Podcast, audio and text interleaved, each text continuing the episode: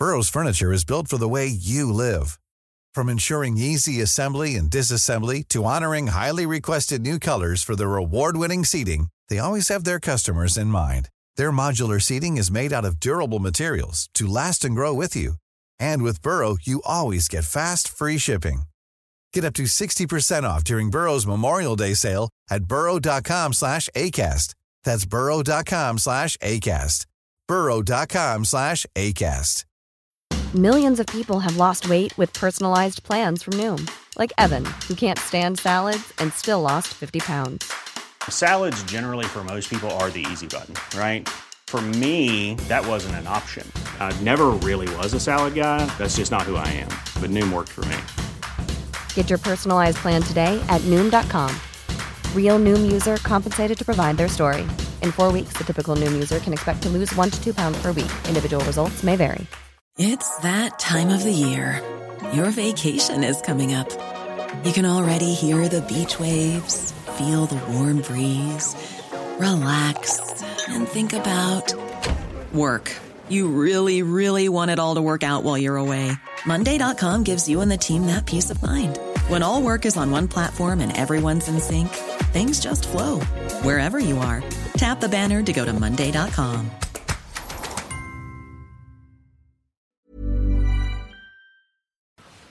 Eh, jag bedömde att eh, det här är det svåraste uppgift som Stockholmspolisen har ställts inför. Och därför så, så bör jag inte bara i inledningsfasen ha ansvaret för det utan också fortsättningsvis ta det yttersta ansvaret för det och det praktiska ansvaret för det. Jag eh, gjorde under resans gång ibland bedömningen om, om jag skulle delegera ansvaret för den. Men jag avvisade den tanken. Palmemordet, Hans Holmér, del 2. Sveriges statsminister Olof Palme är död. 90 000. Ja, det är mord på Sveavägen. Hörde de säger att det är Palme som är skjuten. Mordvapnet med säkerhet är en Smith Wesson, en revolver kaliber .357. Inte ett svar. Finns inte ett svar.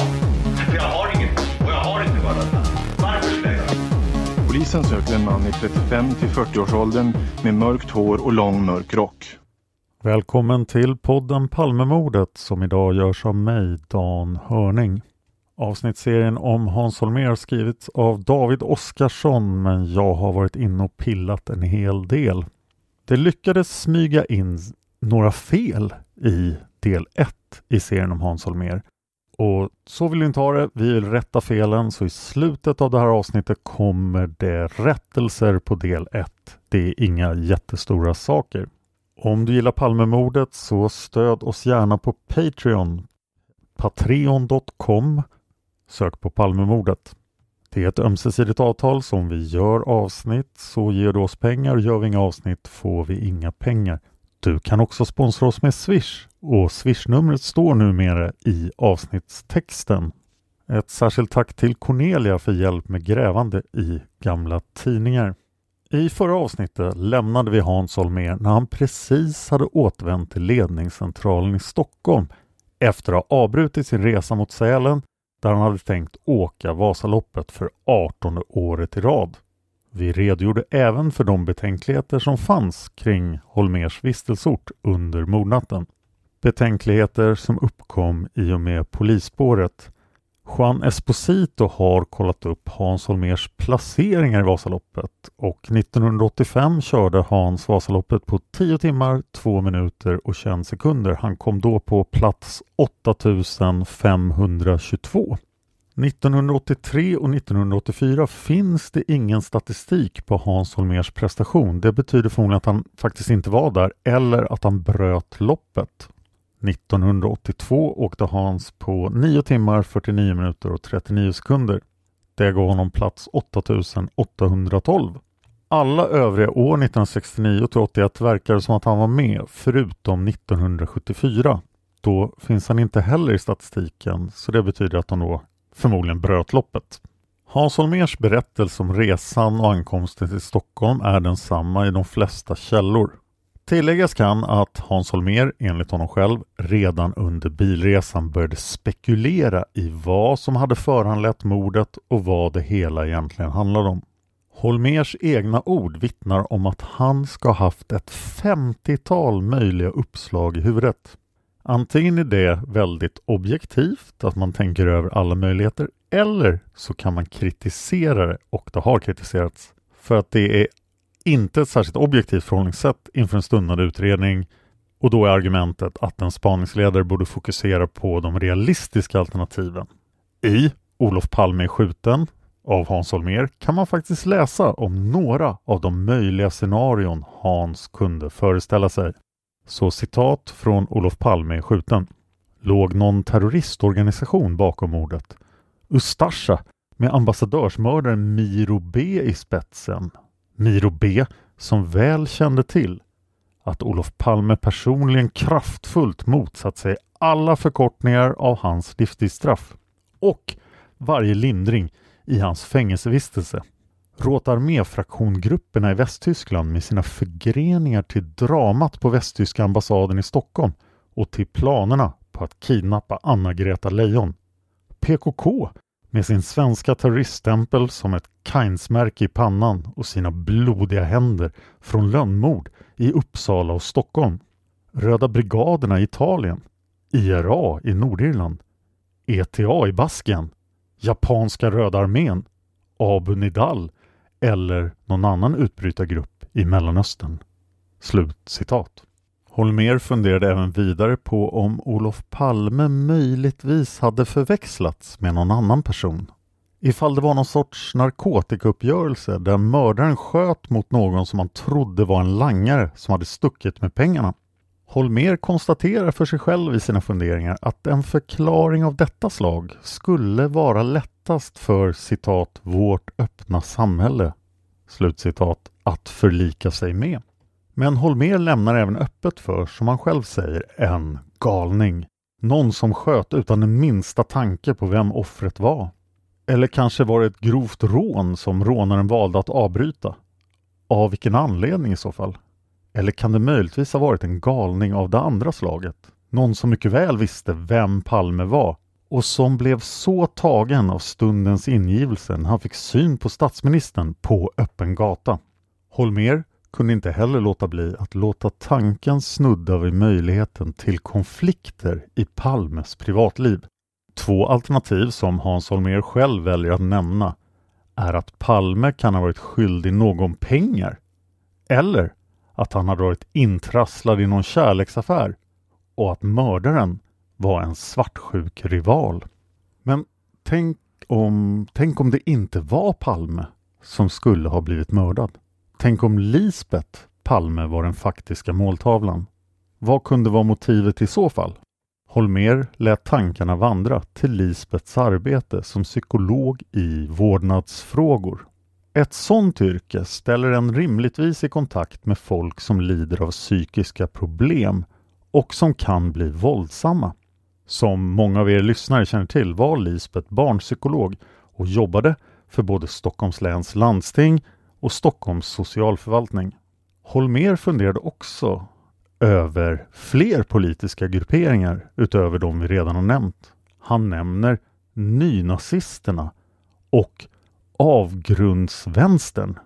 Det är Holmers eget ordval som potentiella kandidater.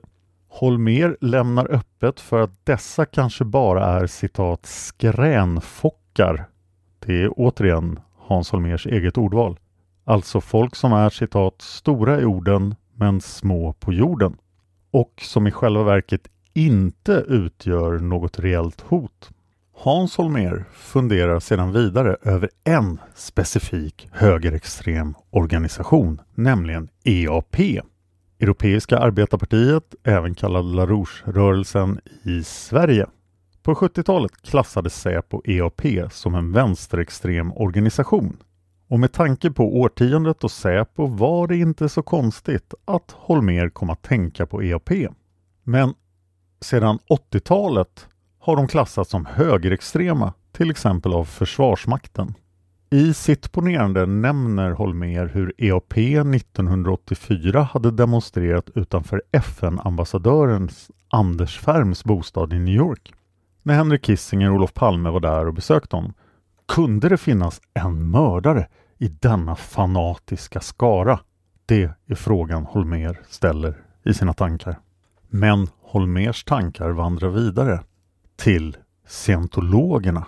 Detta är väldigt intressant i Olof Palme är skjuten för här verkar det nästan som att Holmer likställer potentiella mördare med olika företeelser i det moderna samhället som Hans Holmér anser vara underliga. Han kallar faktiskt scientologerna för citat mystiska och pratar om att de utövar citat magisk makt över sina medlemmar. Vad sysslar de med egentligen undrar Holmer. Som fog för funderingar som dessa nämner Holmer ett rykte om att scientologerna ska ha citat en egen kår av beväpnade vakter och en dödslista med Olof Palme överst. Slut citat. För mer om scientologerna och Palmemordet lyssna på avsnitt nummer 109 där vi tar upp scientologerna. Hans Holmér glider även över till att misstänka sina egna och undrar om det är insiders hos polisen som har ingått i en konspiration likt Ankarström och kompani gjorde inför mordet på Gustav III. Han lämnar även öppet för möjligheten till en ensam förryckt polisman eller ubåtsofficer. Holmer avslutar polisresonemanget med att fråga sig citat Finns det så tokiga människor? Hans Holmer funderar också vidare kring Palmes planerade besök i Sovjetunionen och frågar sig om det möjligtvis kan vara ett motiv.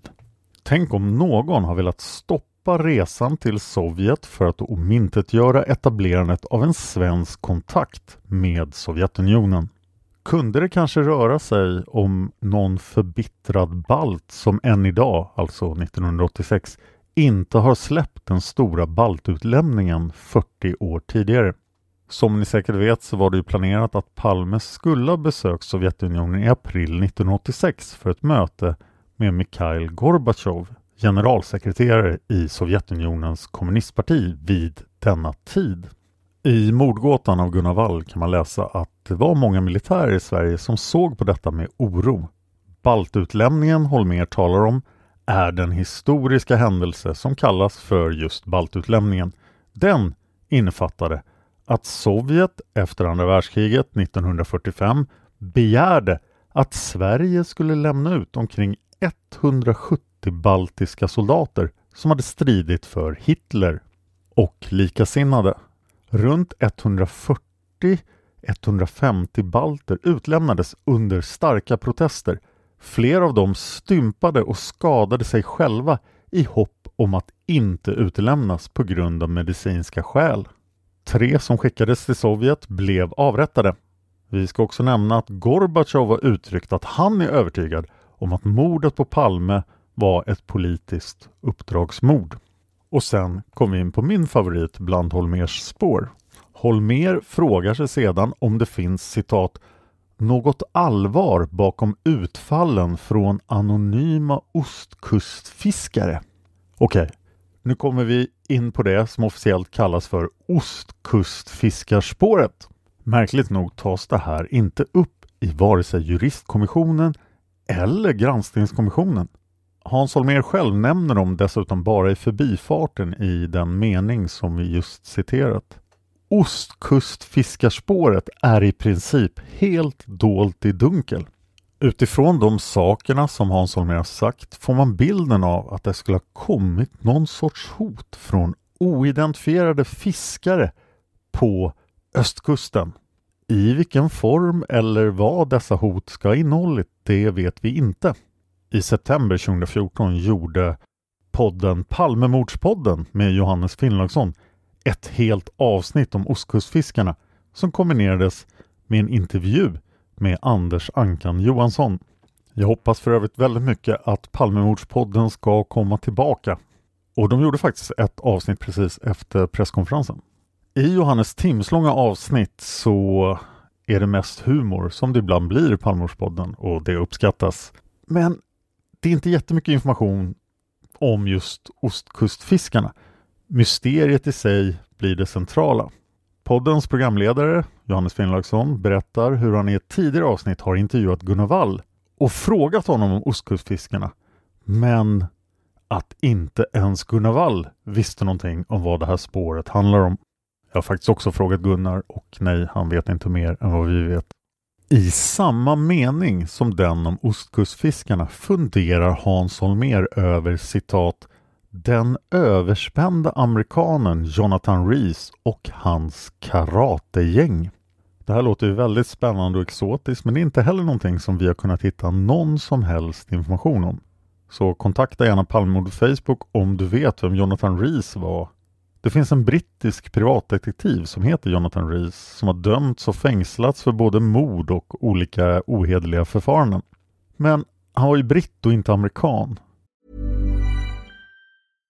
How would you like to look five years younger? In a clinical study, people that had volume added with Juvederm Voluma XC in the cheeks perceived themselves as looking five years younger at six months after treatment. Look younger, feel like you. Add volume for lift and contour in the cheeks with Juvederm Voluma XC. Reverse signs of aging by adding volume to smooth laugh lines with Juvederm Volure XC. For important safety information and to find a licensed specialist, visit juvederm.com. That's J U V E D E R M.com. Not for people with severe allergic reactions, allergies to lidocaine, or the proteins used in Juvederm. Common side effects include injection site redness, swelling, pain, tenderness, firmness, lumps, bumps, bruising, discoloration, or itching. There's a risk of unintentional injection into a blood vessel, which can cause vision abnormalities, blindness, stroke, temporary scabs, or scarring. Talk to a licensed specialist to find out if it's right for you.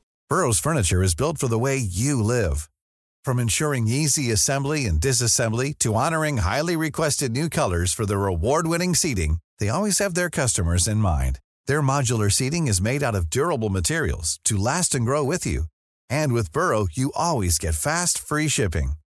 Get up to 60% off during Burrow's Memorial Day sale at burrow.com slash ACAST. That's burrow.com slash ACAST. burrow.com slash ACAST. Here's a cool fact. A crocodile can't stick out its tongue.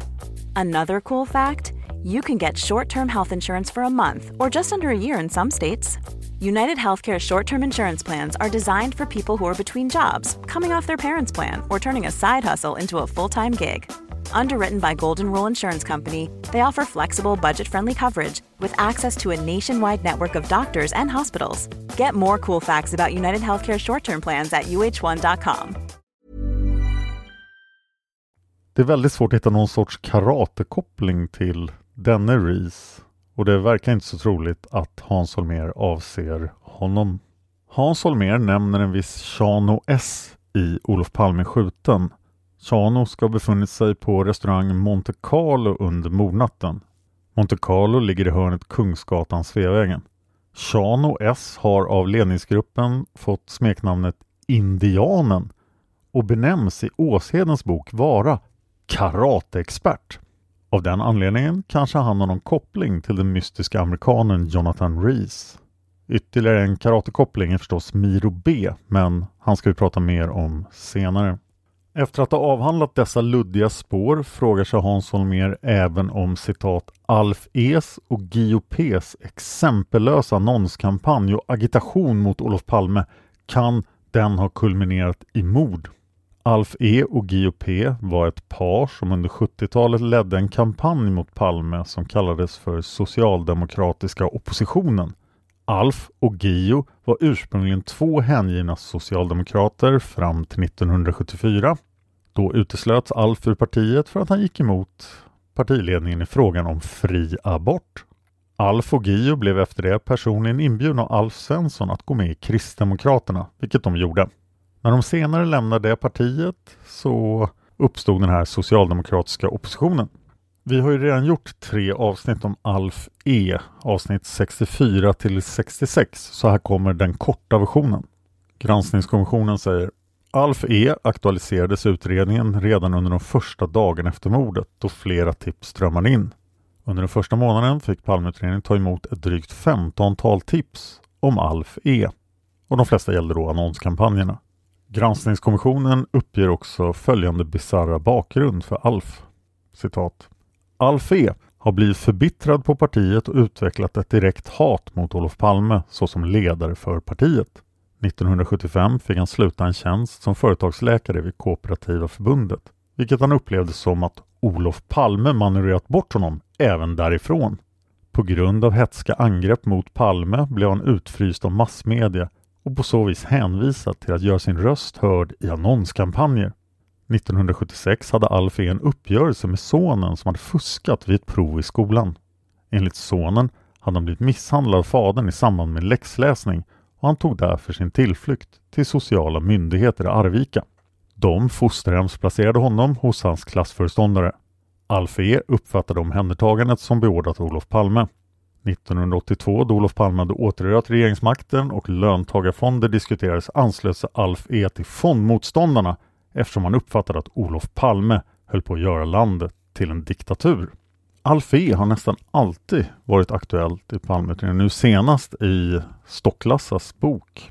Under 1995 och 96 inkom ytterligare tips om Alf. Granskningskommissionen säger i april 1996 upprättade Palmeutredningen en ny sammanfattning av spaningsuppgifter rörande Alf E. Denna sammanfattning avslutas med följande konstaterande citat om man tror på en konspiration bakom mordet finns det fortfarande mycket att rota i vad gäller Alf E. Alf och Gio separerade 98. 2001 dömdes Alf till några månaders fängelse för att ha hotat Gios advokat med kniv. Det har vi också pratat om i avsnitt 64-66. Sen kommer då den konstiga incidenten 2003 när Alf skjuter en kvinnlig polis i sin egen lägenhet. Alf E dog 2017. Gio lever än idag. Och vill påminna om att hon var en skådespelerska mellan 55 och 70 och var med bland annat i Ingmar Bergmans Smultronstället från 1957 och i Som havets nakna vind från 68. Havets nakna vind regisserades av ingen mindre än Olof Palmes syssling Ulf Palme. För mer om Alfea som sagt avsnitt 64 till 66. Men Hans Holmér nöjde sig inte med att sluta spekulera där. Han frågar sig även om Palme som svensk symbol i internationella sammanhang möjligtvis har kunnat trigga något annat land. Hans Holmér exemplifierar detta med att tala om Palmes eviga USA-kritik och hans medgörliga inställning till Ryssland. Hans Holmér undrar även vilken roll kubanska exilgrupper kan tänkas spela.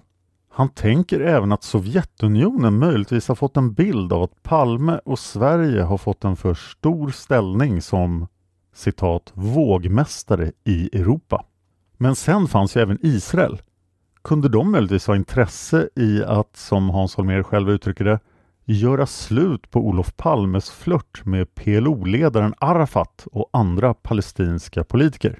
Och så Sydafrika kunde de vara oroliga över att Palme skulle få med sig hela världen på en bojkott av dem och av den anledningen kanske mördat honom som en förebyggande åtgärd. Eller var det Chilejuntan som åter hade börjat störa sig på Palme? Palme hade sagt att Chile inte skulle ha en svensk ambassadör igen förrän staten återigen hade blivit en demokrati. Det var förstås ingenting som eh, den dåvarande ledaren Pinochet tyckte om. Dessutom hade Sverige tagit emot ett stort antal asylsökande chilenare som hade flytt från den nya regimen. Eller var det Mujaheddin som var i farten på grund av Iran-Irak-kriget? Palme hade ju varit FNs personligt utsedda medlare i Iran-Irak-kriget mellan 1980 och 1982. Säkert hade han där kunnat reta upp några fanatiska krigare. Ungefär där slutade Hans Holmers spekulerande, åtminstone för den här gången. Hans Holmér anlände till ledningscentralen den 1 mars 1986 klockan 10.50 på förmiddagen. Då hade polisen på plats redan arbetat med fallet i 9 timmar och 40 minuter. Exakt vad polisen hade uträttat under de 9 timmarna och 40 minuterna ska vi ta upp i kommande avsnitt av Polisspåret. Den korta sammanfattningen är inte särskilt mycket. När Hans Holmér kommer in på sambandscentralen är han iklädd sportkläder. Han byter raskt om till vad Åsheden beskriver som citat mer passande kläder och han får veta av biträdande länspolismästaren Gösta Villander och polisöverintendent Sune Sandström att det ska hållas en presskonferens klockan 12. Hans Holmér tar omedelbart befälet över allt. Han tar över spaningsledningen, han tar över presskonferensen. Den första av Hans Holmers presskonferenser blir ganska kort. Hans Holmér kan bara informera om det han så här långt vet, nämligen tiden för mordet, hur mördaren har flytt och vad det finns för signalement. Och här är vad som sades av Hans Holmér angående signalementet. Citat. Vi har en bild av en gärningsman som jag gärna vill föra ut till er och till allmänheten. Det är följande uppgifter. Det är en man, han är 30 till 45 år, han har mörkt hår, han är 170 till 180 cm lång, han har varit iklädd mörka kläder. Troligen så rör det sig om en mellanblå täckjacka och mörka byxor. Det är också troligen så att han hade en keps på huvudet, en keps med sådana här öronlappar uppknutna uppe på skulten. Slut citat. Granskningskommissionens paragraf Mordnatten, juristkommissionens första rapport i kort sammanfattning, inleds som en lista med nio olika punkter för utredningens stora brister i inledningsfasen. En av dessa är synnerligen relevant för vår berättelse om Hans Holmér och en brist som Hans Holmér alltså försöker åtgärda genom att ta över befälet. Granskningskommissionen säger citat Befälsförhållandena var oklara. Samordningen och ledningen av verksamheten under mordnatten brast på viktiga punkter. Det var oklart vem som hade ansvaret. Polismyndighetens tjänstgörande högsta ledning ingrep inte aktivt i verksamheten när den kom till sambandscentralen. Slut citat. Men nu är Hans Holmér framme och han tänker styra upp där. Enligt granskningskommissionen tog spaningsgruppen form redan den 1 mars, samma dag som Hans Holmér anlände till Stockholm från Borlänge. Granskningskommissionen beskriver det som att tillblivelsen skedde som citat ett resultat av Hans Holmers fortlöpande överväganden. Slut citat. Och det är en annan sak vi vet direkt från Hans Holmér själv. Förutom det där 50-talet uppslag han hade i huvudet på väg tillbaka till Stockholm hade han dessutom börjat fundera över hur spaningsgruppen skulle se ut. Men enligt granskningskommissionen skedde ingen som helst protokollföring förrän den 3 mars. Med andra ord kan man säga att spaningsgruppens tillblivelse är höjd i dunkel. Granskningskommissionen fastslår att en brottsutredning av det normala slaget inte skulle ha startat på det sätt som Palmeutredningen startade. En normal brottsutredning hade haft en förundersökningsledare och en spaningsledare. Båda dessa roller tillföll nu Hans Holmér. Organisationsmodellen för spaningsgruppen beskrivs som ad hoc efter latinets till detta, vilket betyder citat en tillfällig organisation av myndighetsslag som har ett specifikt mål och upplöses efter att målet är uppnått. Slut citat.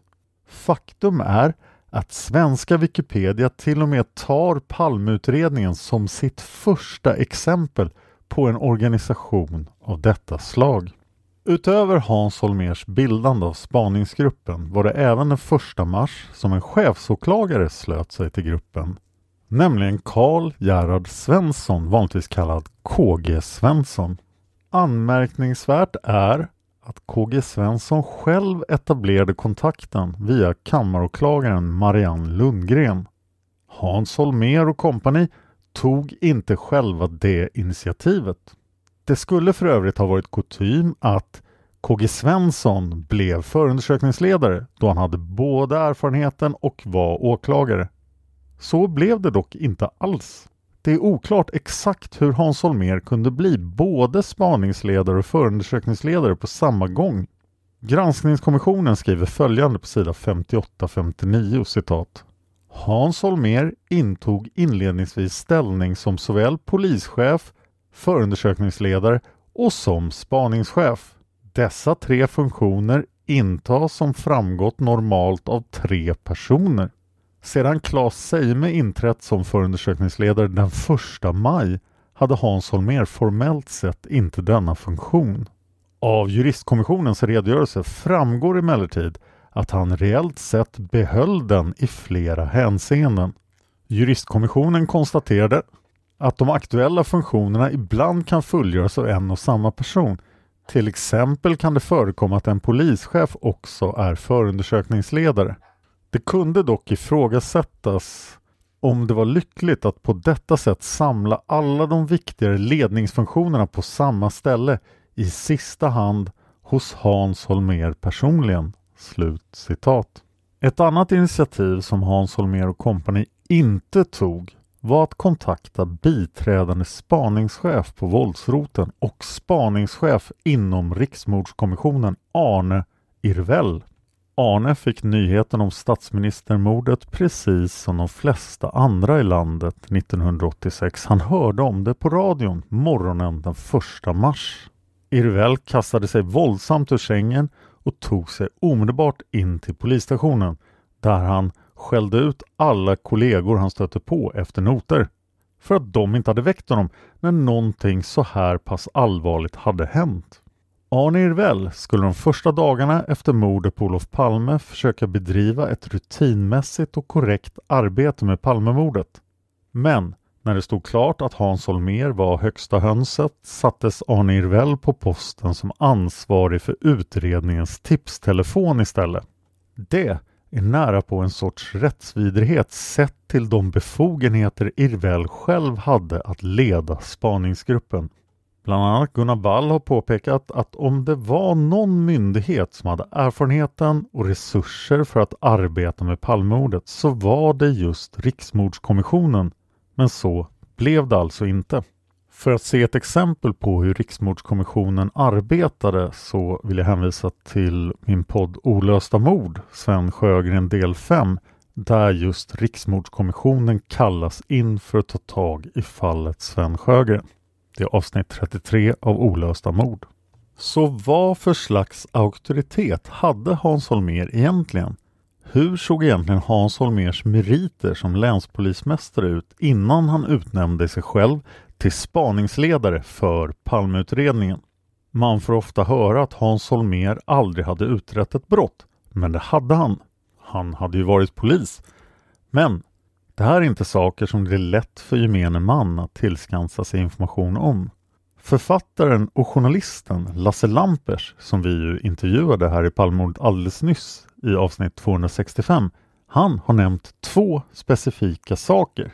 Delvis var Hans Holmér involverad i ledningsgruppen för att lösa citat den stora utpressningen mot SJ. Han ska även ha arbetat med dubbelmord eller dubbelmord var vad det hette först.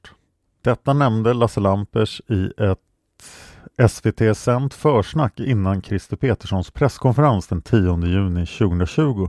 Ordagrant sa Lasse Lampers då, klockan 21.43, citat.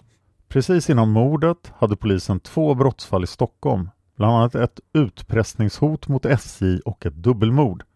Man skapade då en ledningsgrupp med Hans Holmér i spetsen och man lyckades lösa dem. Det var självklart att man skulle ha en ledningsgrupp även efter Palmemordet, men de var inte alls mogna för det." Slut citat. Där fanns alltså ett möjligt skäl till varför det var så lätt för Hans Holmér att bara ta kommandot efter att Palme hade mördats. Han hade i egenskap av spaningsledare två stycken lösta brott i ryggen.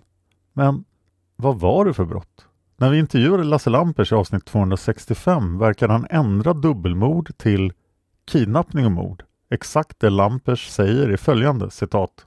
Någon typ av kidnappning med tillhörande mord i Ropsten vid Lidingöbron. Slut citat.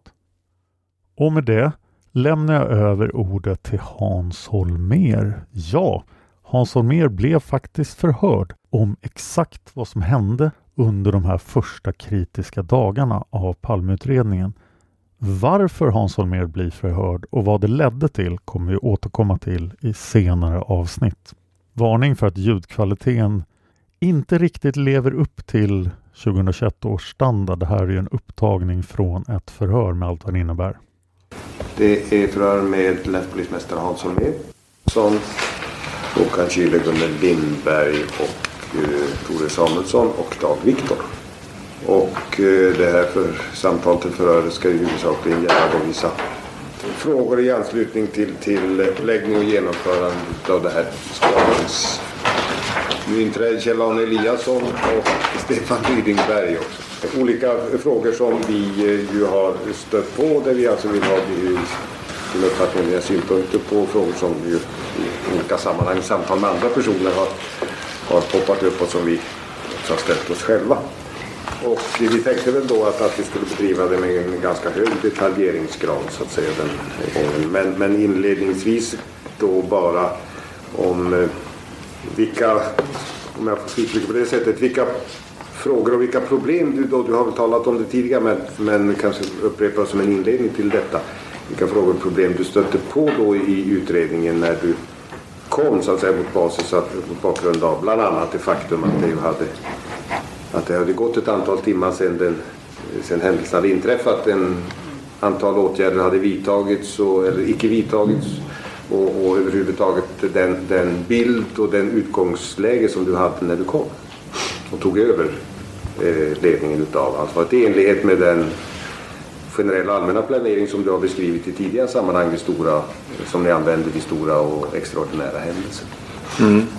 Jag var då på ledningscentralen eh, 10.50 noga räknat på lördagen och eh, min första åtgärd var ju att försöka få så snabbt en uppfattning om läget som möjligt. Var, var, var stod vi någonstans? Hade vi några spår och fanns det någonting som inte då hade kommit mig till del så att säga via radion på vägen till arbetet. För jag hade ju naturligtvis rundradion på och hörde hela tiden de nyhetssändningar som förmedlade olika uppgifter om vad polisen gjorde och inte gjorde. Sådana här fragmentariska informationer fick jag. Och i övrigt eh, så eh, försökte vi då komma fram till ett signalement som kunde, kunde vara skäl att gå ut med vid presskonferensen klockan 12. Det var ju de viktigaste var den utsagd där du kom eller ja, bestämde du det? Nej, den, den, var redan kallad till presskonferens klockan 12. Eh, och mm, när det gällde signalementet så fanns det två uppgifter som gick ihop som gav eh, underlag för ett signalement. Det är naturligtvis eh, viktigt att man i, i ett sånt här sammanhang inte går ut med mer än minsta gemensamma nämnaren så att man inte skär bort eh, någonting som kan vara intressant. Och de personer som, som bidrog med uppgifter till detta det var dels Mårten Palme och dels en eh, lappvisa som hade varit i andra ändan utav det som vi då redan började kalla för flyktvägen eh, ner mot Birger Och eh, på det viset så kom vi fram till ett tämligen luddigt men dock en bild av den här personen. Och det var också den bild som man hade haft ute på fältet visade sig sen. Det var ingenting som jag då fick klart för mig men som jag eh, någon månad senare när vi började titta på hur, hur hade uppgifterna om personen växt fram under natten. Vad hade poliserna ute i bilarna egentligen haft för uppfattning? Och det fanns då olika signalement som hade gått ut och i, i områdesanrop och annat i, över polisradion. För att om man tittade på rikslarmet så var det helt tokigt. Va? Mm. Och det lyckades jag konstatera då på den här timmen att det var fel på rikslarmet. Jag kommer inte ihåg hur det blev så. Jo, jag tror att jag fick det är lite svårt att veta vad, vad, jag fick reda på sen och vad jag fick reda på den här dagen. Men det kanske gör mindre. Jag kan tala om varför rikslarmet blev fel. Därför att eh, på morgontimmarna då, eller säger vi tre, fyra tiden, kanske något tidigare rent av på, på natten, så hördes Lisbeth Palme på Sabbatsbergs sjukhus utav en polispatrull. Och hon eh, var då naturligtvis eh, oerhört eh, skakad och eh, berättade att hon hade sett den här gärningsmannen och han liknade då en av de två personer som hon hade sett från fönstret i lägenheten på Västerlånggatan ett antal veckor före mordet. Och så beskrev hon de här två männen hon hade sett på Västerlånggatan. Och eh, så sa hon också att eh, hon trodde att det var Ustasja som låg bakom mordet. Och det gjorde då att, att mm, på resan till polishuset, om det var på radio eller telefon eller hur det nu gick till, det vet jag inte, så, så tappade man i alla fall den viktiga bedömningen att det var hennes beskrivning av två män från tidigare tillfällen. Så att det gick ju ut som om det vore två män som hade förövat det här dådet och att de hade sett två gärningsmän på platsen och att de såg då ut på det här sättet som hon beskrev från det tidigare tillfället och att det dessutom var Ustasja. Det, det larmet gick ut någon gång vid 2.50 eller något sånt. Jag är inte säker på tidpunkten men, men eh, ganska lång tid efter som ett rikslarm. Och sen så kom det då vad jag har förstått en hel del eh, frågor ifrån massmedia. Hur i fridens namn man kunde säga att det var Ustasja, vad var det som låg bakom det? Och då eh, drog man öronen åt sig i ledningen och rättade då rikslarmet och tog bort Ustasja men tog inte bort att det var de här två gubbarna. Så att på så sätt så kom rikslarmet var, var fel va?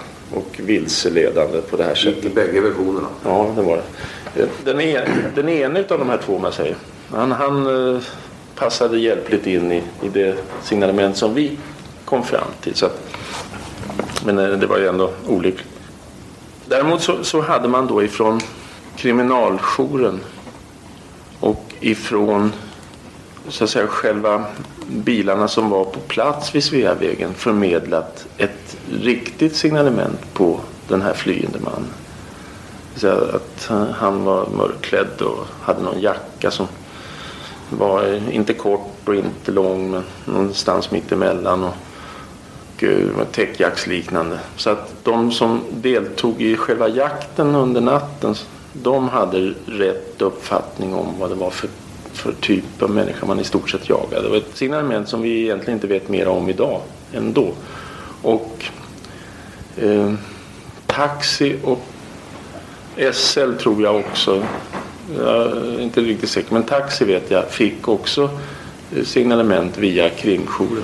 På så sätt så låg det en riktig eh, bild utav revolvermannen ute i Stockholmsområdet kan man säga men däremot inte rikslarmet. Vem, vem satte dig in i, i, i, bilden så att säga när du kom då? Eh, eh, det var... Gick du runt eller fick du en föredragning av Gösta eller någon annan till Sune Sandström om dem? Ja, det, det, jag kom in i, i rummet där och bytte kläder och stod där och då var Gösta framme och berättade och Sune Sandström var med också.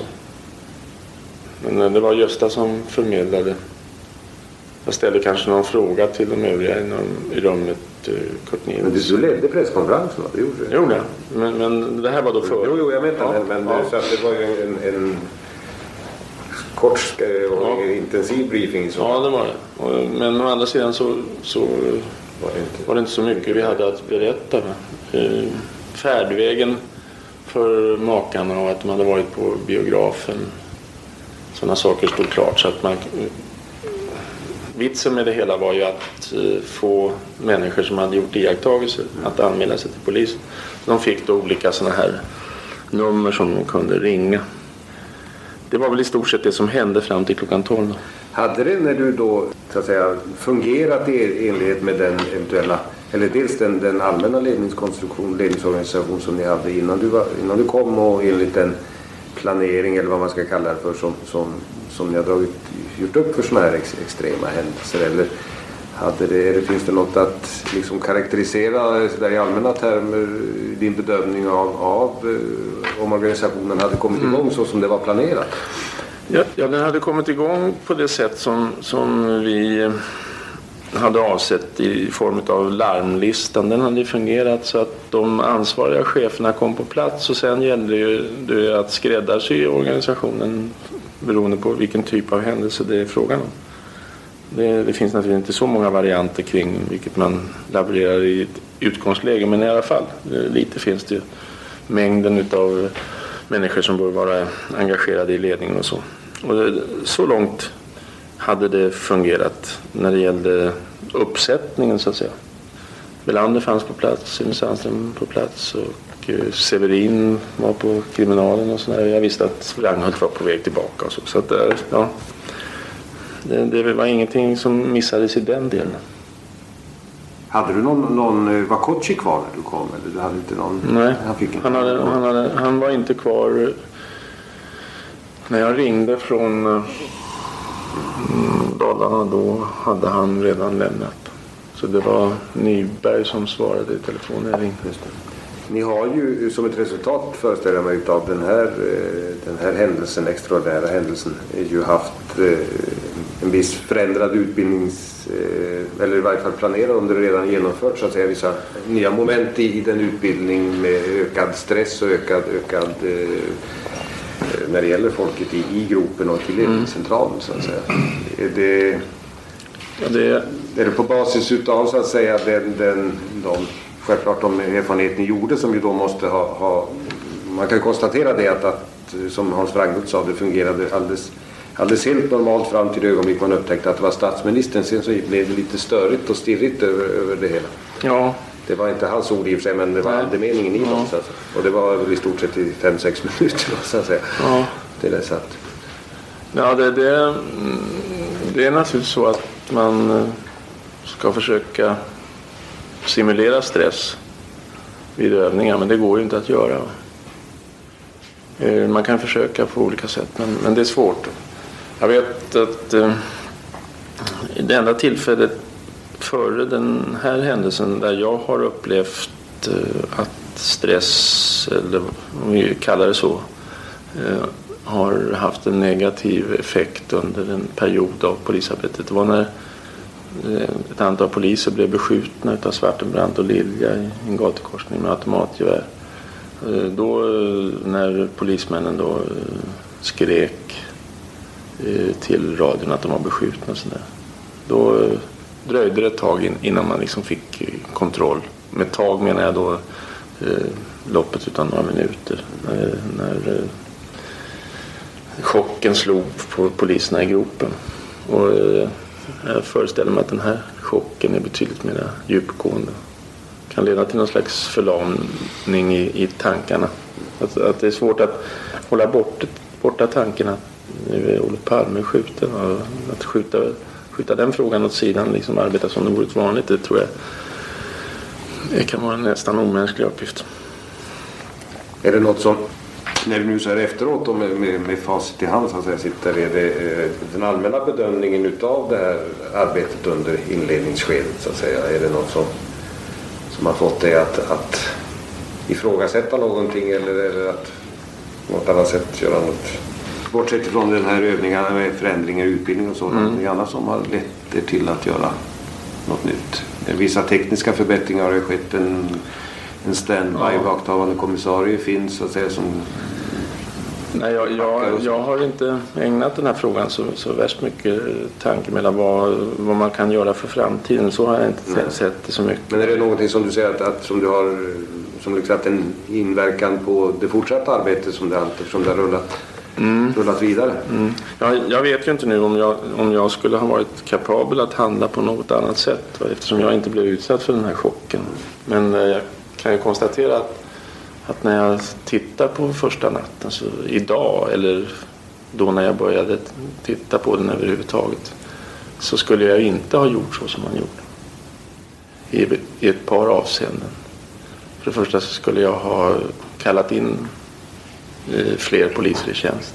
Jag skulle ha hållit kvar all personal som jag kunde hålla kvar och se till att jag fick in så mycket folk som möjligt. Och sen skulle jag försökt att, att eh, spärra Stockholm på något sätt, broar och överhuvudtaget eh, röra om mer i grytan än, än vad man gjorde. Men man eh, hade ju en jakt i närområdet som har varit tämligen intensiv. Men ur två synpunkter så vore det bättre att ta in flera människor och engagera flera poliser. Därför att, dels för att naturligtvis försöka hitta några spår eller hitta några personer. Men också ur någon slags allmän samhällssynpunkt så måste det vara bättre att det händer mycket i ett sånt här sammanhang. Jag tror att det det, det, där, det perspektivet som kanske det är lite förmätet att säga att, att jag skulle ha haft vid den här tidpunkten. Det vet jag alltså inte. Det, det kan jag inte avgöra. Men jag menar, man kan ändå, ändå ha den synpunkten på det. Och jag tycker då att, att en sån sak som att spärra av eh, ett antal kvarter runt mordplatsen hade varit naturligt att göra. Nej, det, är ju vi, det är ju den sitsen som vi sitter i så att säga. Att, att, att, eh, att man kan, utan att, att ha varit utsatt för den här pressen, att man ska ta och försöka bedöma hur, hur det faktiskt gick så att säga. Det är ju alltid lättare med facit i hand så att Mm. säga än, än att göra när man sitter mitt i smeten. En, en sak som, som eh, inte följde regelboken de första timmarna det var det att eh, Kochi satt kvar och förde någon slags befäl ute i hästskon där ute. Vilket ju inte är meningen eller har använts när vi har haft lednings eh, ledningen har övertagits och förts till det här rummet. Därför att då har den då som har suttit ansvaret för det, jag till exempel, varit den som har lett och sen har jag plockat in då poliser som har lett styrkorna ut på fältet och så har man befriat kommissarien där ute från den här uppgiften. Han har då övergått till annan verksamhet. A lot can happen in the next three years. Like a chatbot may be your new best friend. But what won't change? Needing health insurance. United Healthcare Tri Term Medical Plans are available for these changing times. Underwritten by Golden Rule Insurance Company, they offer budget friendly, flexible coverage for people who are in between jobs or missed open enrollment. The plans last nearly three years in some states, with access to a nationwide network of doctors and hospitals. So, for whatever tomorrow brings, United Healthcare Tri Term Medical Plans may be for you. Learn more at uh1.com. Even on a budget, quality is non-negotiable. That's why Quince is the place to score high-end essentials at 50 to 80% less than similar brands. Get your hands on buttery soft cashmere sweaters from just 60 bucks, Italian leather jackets, and so much more. And the best part about Quince, they exclusively partner with factories committed to safe, ethical, and responsible manufacturing. Elevate your style without the elevated price tag with Quince. Go to quince.com slash upgrade for free shipping and 365-day returns. A lot can happen in the next three years. Like a chatbot may be your new best friend. But what won't change? Needing health insurance. United Healthcare Tri Term Medical Plans are available for these changing times. Underwritten by Golden Rule Insurance Company, they offer budget friendly, flexible coverage for people who are in between jobs or missed open enrollment. The plans last nearly three years in some states, with access to a nationwide network of doctors and hospitals. So, for whatever tomorrow brings, United Healthcare Tri Term Medical Plans may be for you. Learn more at uh1.com. Så att säga. Den- den löpande. Och här fick man, vad jag kan begripa, någon slags, eh, om inte dubbelkommando så i alla fall så, så visste man inte riktigt eh, vad, vad som skedde ute hos Kochi och vad som skedde i det här rummet. Kochi blev ju nerringd av folk och ja, det var en massa sådana där saker. Och, och jag tror att detta är ett utav skälen till att rikslarmet blev så här. Jag vet inte vem som stod för rikslarmet. Jag, Nej, vet jag inte, vet inte. jag vet inte heller om det är någon som, det? som kan säga. Vem är det?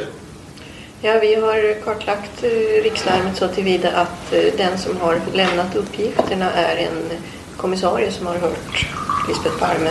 Ja, ja. Men vem som, Han, vem han som, har alltså sen författ, åkt in på ledningscentralen och där författat texten också. Jaha. Men eh, den som gav klarsignal menar jag till rikslarmet. Har icke läst texten. Nej, Men jag menar, det, det där är en sån här sak som, som eh, kommer att hamna mellan stolarna förmodligen. Då. Jo, det, det, det kan man ju konstatera därför att, att eh, det rådde ju viss en, en osäkerhet om vem som egentligen bestämde vad. Va? Kochi hade väl kanske en uppfattning att han var befriad från direkta ledningen av Mm. det här så att säga och vi gick tillbaka till lägenhetsspråken om Ja. förstår jag menar. Ja, visst. Medan man i, i ledningsrummet kanske hade uppfattat att han fortfarande höll kvar vissa, Mm. vissa funktioner. Det, det, det där skedde alltså inte. Det fungerade inte. Va? För att eh, det har alltid eh, varit så att har ledningsrummet varit bemannat så har all eh, operativ ledning gått ut därifrån. Du har i, i andra sammanhang, om vi nu ska titta på bara sådana här vad, vad, efter, efterklokhet eller efterkonstruktioner där. Du har ju i sammanhang sagt att eh, avspärrningen ute på, på själva brottsplatsen kunde Mm. ha varit större. Det, det, Skulle du så att säga ha, ha förvissat dig om detta eller om du hade varit där så att säga? Eller är det en sån där som rimligtvis bör ske med automatik att man tar till den på det, i den Allra helst när, när exempelvis Lange hade ju redan varit där under natten Mm. också. Ja, det, det är ju inte den avspärrning som, som borde äga rum. Den, den var ju inte en avspärrning för själva den tekniska brottsplatsundersökningen. För att det, det är klart att det, den blev så stor som Lange behövde. Men här var det ju att vara lite mera... Ja, det, man måste vara lite mer extrem i sin uppfattning på något sätt. Ta till eh, lite mera än vad man normalt eh, vågar kanske när man är ute på platsen. Men jag tror att ändå med, med normala mått mätt så var, var själva avspärrningen runt eh, skjutplatsen var, var liten. Det, det tror jag man kan säga. För att den vidgades ju eh, så att säga spontant upp på lördagmorgonen redan i gryningen där. Så att, eh, det insåg man nog då att den hade blivit för liten. Återigen en sån här sak som, som jag tror beror på att man inte kanske tänkte alldeles klart. Men eh, Om du hade suttit, skulle du ha så att säga varit i den här speciella situationen med, med statsministern som, som offer? Och jag menar, det, det var ju inte bara det att den var liten, det var ju det att den var så liten att folk kom ju in och kunde kasta Ja. saker och ting in, in på den. Ja, nej, det, det, det, tror jag jag vågar påstå att jag skulle ha spärrat av några kvarter runt om. Ja, jag sa det till Och nej, jag, jag är något besvärad av att, att sitta och, och kritisera det som har varit. Va? Men, men, Nej, nej, men jag, det, det, det är bara som en allmän utgångspunkt vad, vad du ärvde så att säga när Ja. du kom så att Ja. säga, och vilka de förutsättningar var för, för det arbete som du sedan, sedan bedrevs. Behöver vi, vi, eh, sen drar vi ju naturligtvis också med, med, med den efterklokes rätt de slutsatser som, som man har rätt att göra i det Mm. sammanhanget. Jag har ju då eh, försökt att testa mina egna resonemang på mig själv och sagt att eh, hade du varit så mycket bättre då och sådär. där. Och, eh, det är naturligtvis en fruktlös kamp som man för med sig själv. Men, men jag kan nämna då, jag har då kommit att tänka på att jag vid eh, ett tillfälle, vi hade ett rånmord i Värtahamn som var, skedde under uppseendeväckande former egendomlig penningtransaktion som slutade med att en man sköts i hjärtat där utanför. Och vi, det här var en kväll i 16-17 tiden. Och spåren ledde till möjligen några utlänningar som var på flykt härifrån. Så att, eh, det finns händelser när man, när man måste ha en, en eh, ett perspektiv och en oräddhet som, som man kanske normalt inte ska räkna med att, att eh, normalt förekommer från jourhavande kommissarie. De måste stöttas i sådana tankegångar. Just det, man kan ju inte ha en, en polismästare så att säga, sittande i knät på kommissarien om det skulle inträffa någonting. Så att, säga, det blir ju alltid en sån där tidsmässig Mm. Ja, visst, gap där det, Där man där det händer, där man tappar tempo eller där man Ja. tappar någon som som borde Det gjorde man här. Då. Nåväl, eh, om vi då med detta som en allmän utgångspunkt då, så, så kommit det arbetet igång successivt då så att säga i den, i den former som, som du då tämligen omgående utformar på basis utav de, all- den allmänna filosofi som gäller för ledningen utav polisorganisationen. Och sen ägde den ju då bestånd som vi vet. Då finns det ju naturligtvis en del eh, frågor som, som vi har ställt oss i anslutning till, till det sätt på vilket den här ledningsorganisationen fungerade. Ja. Du, kan vi gå tillbaka kanske och be eh, Hans att berätta lite grann om vilka huvudsakliga organisatoriska problem, resursproblem överhuvudtaget upplevde kanske en längre tidsperiod under första månaden låt oss säga. Mm. Um. när eh, efter eh, något dygn kan jag tänka mig att, att eh, det rör sig om alltså, så, så började eh, ledningsorganisationen att eh, ta slutlig form. Vi, vi hade ju då den här eh, larmlistan hade då lett till att vi hade alla intressanta chefer på plats. Eh, Det skedde någon slags byte då efter första natten när jag kom så att några gick hem och sov och så vidare. Men vi hade under hösten då 85 haft ett eh, svårt eh, mål med en, en man som hotade SJ. Och där hade vi någon slags generalrepetition med både Rikskriminalen och Säkerhetspolisen med i bilden. Det, det var motsvarande behov som, som fanns naturligtvis i det här målet från första början. Så att de som då var med eh, och gjorde sina insatser, typ Tommy Lindström eller säkerhetsavdelningen, alltså, de, de kom normalt eh, in i bilden som personer redan från början. Och eh, garnityret då på ett dussin i, i spaningsledningen fick ett utseende som egentligen bara skedde smärre justeringar i första tiden för att eh, till slut bli en permanent organisation. Det var någon som byttes ut här eller där. Jag tänkte att det var intressant att höra Hans Holmér själv prata om de här sakerna. Avslutningsvis i det här avsnittet ska vi berätta att vi efter del 1 i serien om Hans Holmér fick ett mycket gediget och genomarbetat mejl av lyssnaren och släktforskaren Mikael Persson i Västerås. Micke hade en del rättelser och kompletteringar att erbjuda och vi kommer nu att presentera dessa. Men innan det vill vi uppmana alla er lyssnare tveka aldrig att höra av er om ni hör någonting som inte verkar stämma eller om det finns mer att berätta. När jag startade Palmemordet trodde jag att vi skulle göra sådana rättelser i varje avsnitt, men här är det berättigat. Vi namngav Hans Holmers stora syster Ebba Holmer, född 1927, som Maria Ebba Holmer. Micke påpekar i sitt mejl att hon enligt Sveriges befolkning 1940 har namnet Ebba Agnes Maria Holmer. Våra uppgifter om hennes namn kommer från den tidigare nämnda släktforskningsbloggen Sweden Roots, specifikt från en artikel skriven av släktforskaren Peter Liljekvist. Vi på Palmemordet är inte släktforskare, så av den anledningen såg vi inga skäl att betvivla informationen vi först hittade. Men det ska också sägas att det har varit extra svårt att hitta information om just Ebba Holmer eftersom hon var bosatt i USA sedan en lång tid tillbaka. Angående Hans Holmers pappas Jösse Holmers syster Ebba Naemi Carolina Holmer nämnde vi att vi inte har kunnat fastställa hennes dödsorsak. Det var hon som dog väldigt ung och vars namn Jösse Holmer gav sin dotter för att hedra systerns minne. Micke påpekar att dödsorsaken inte är angiven i dödboken eller församlingsboken, så exakt hur Hans Holmers faster Ebba dog är fortfarande ett mysterium. Vi nämnde att Hans Holmér bodde med sin familj på Rörstrandsgatan 40 år 1930.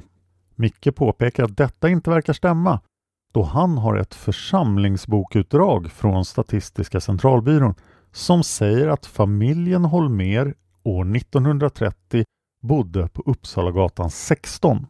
Vidare har Micke kunnat ge oss en mer exakt plats för Hans Holmers födelse, nämligen på Pro Patria BB som år 1930 låg på Torilsplan på Kungsholmen i Stockholm. Vår uppgift om Rörstrandsgatan kommer från Ann-Marie Åshedens bok Förbannelsen Hans Holmers öde som inte bara nämner adressen utan även att det var där citat Hans Holmer växte upp. Slut citat. Micke påpekar att han endast har kunnat se obestridlig fakta för att Hans Holmer hade varit bosatt på Rörstrandsgatan 40 sedan år 1950. Men det är ytterst sannolikt att familjen Holmer flyttade dit betydligt tidigare då det är i hemmet på Rörstrandsgatan som de flesta och få anekdoterna om Hans Holmers barndom är ifrån. År 1950 var Hans Holmer 20 år gammal. Micke påpekar att vi i beskrivningen av Hans Holmers dotters Pias födelse kallade modern Kerstin Karlsson för Hans Holmers flickvän. Micke har uppgifter på att Hans och Kerstin gifte sig redan 1953 den 23 maj medan vi påstod i del 1 att de gifte sig först 1963. Våra uppgifter om året 63 är från det tidigare nämnda släktforskningsarbetet om Holmer från bloggen Sweden Roots. Året 1953 är från Mickes uppgifter från Sveriges befolkning 1960. Och visst, det är väldigt logiskt att Hans Holmer och Kerstin var gifta innan dottern Pia kom till världen.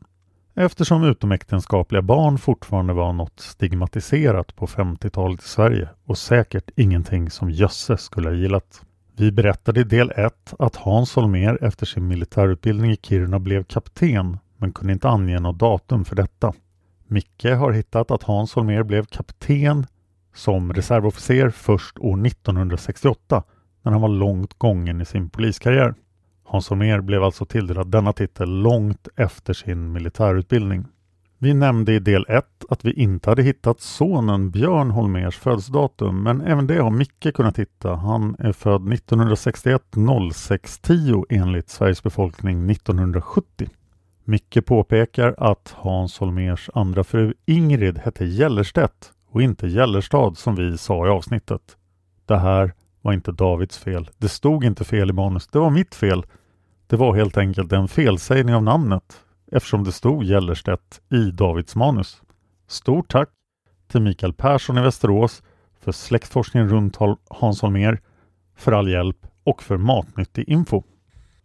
Palmemordet finns på Facebook. Gå gärna in och prata om avsnitten med mig och Tobias där.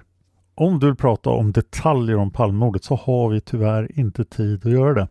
Alltså om själva fallet. Men då rekommenderar jag antingen Flashback-trådarna eller grupperna Palmerummet och Studio Palmemordet på Facebook. Jag finns på Twitter och Instagram. Jag heter Dan Hörning så jag är väldigt lätt att hitta. Där kan ni även se alla mina andra poddar. Jag vill jättegärna ha iTunes-recensioner för Palmemordet. Palmemordet har ett väldigt högt betyg på iTunes och jag lovar att jag eller Tobias kommer att läsa upp alla iTunes-recensioner i podden. Om du gillar olösta mord och svenska mordmysterier så kan jag rekommendera min podd Olösta mord. Bra namn, eller hur? Där tar vi just nu upp fallet Sven Sjögren.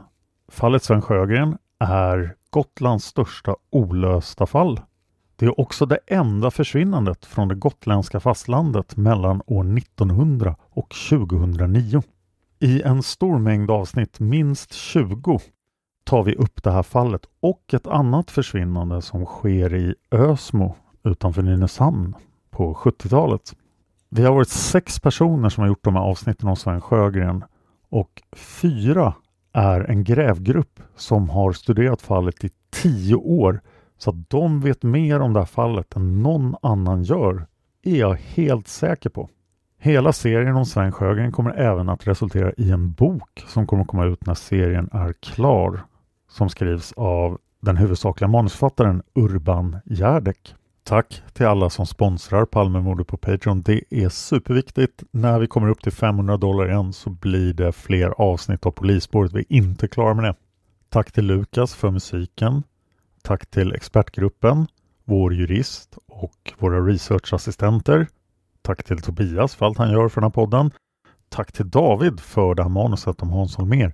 Och tack till dig för att du lyssnar på Palmemordet.